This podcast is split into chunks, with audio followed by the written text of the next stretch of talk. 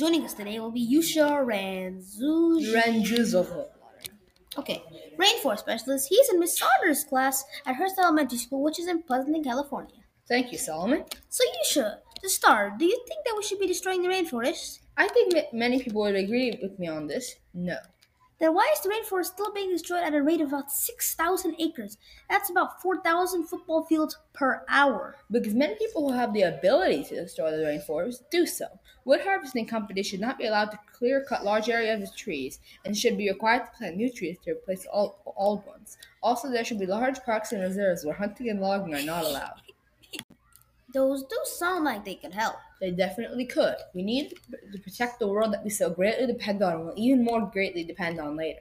Why do we so greatly depend on these rainforests? Well, first of all, we need the trees in the rainforest to produce oxygen and clean the atmosphere to help us breathe. Also, many important products such as rubber, coffee, and wood come from the rainforest. It contains many unique, endangered, and endemic creatures, as well as millions of others, which are going extinct at a rate of 137 species every day. When you say millions of others, what do you mean? I'm talking about the animals that live in the rain. More than half of the species in the entire world, many of which are being captured and sold. The rainforest also has many plants. An area of the rainforest the size of two football fields, one hectare, may have more than 400 species of trees, while an equal area of forest in the United States may have fewer than 20.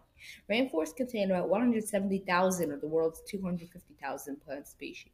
Franklin D. Roosevelt said, A nation that destroys its soil destroys itself. Forests are the lungs of our land, purifying the air and giving fresh strength to our people. Would you agree?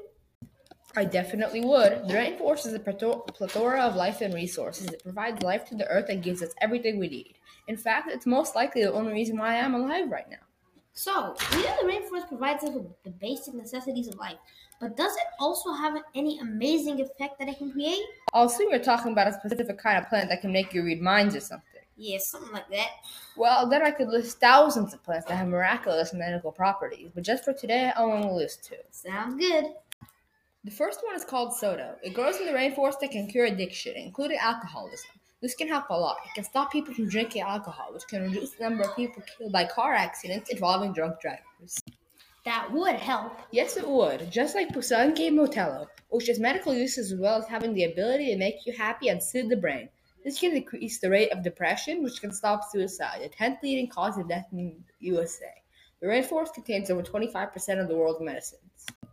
So, are you saying that the rainforest can help us and even save lives without us needing to cut it down? The rainforest gives life. It is life. Yet greed, foolishness, and laziness are causing this amazing miracle of the rainforest to die. Thank you for listening, and thank you, Yusha, for joining me on this podcast.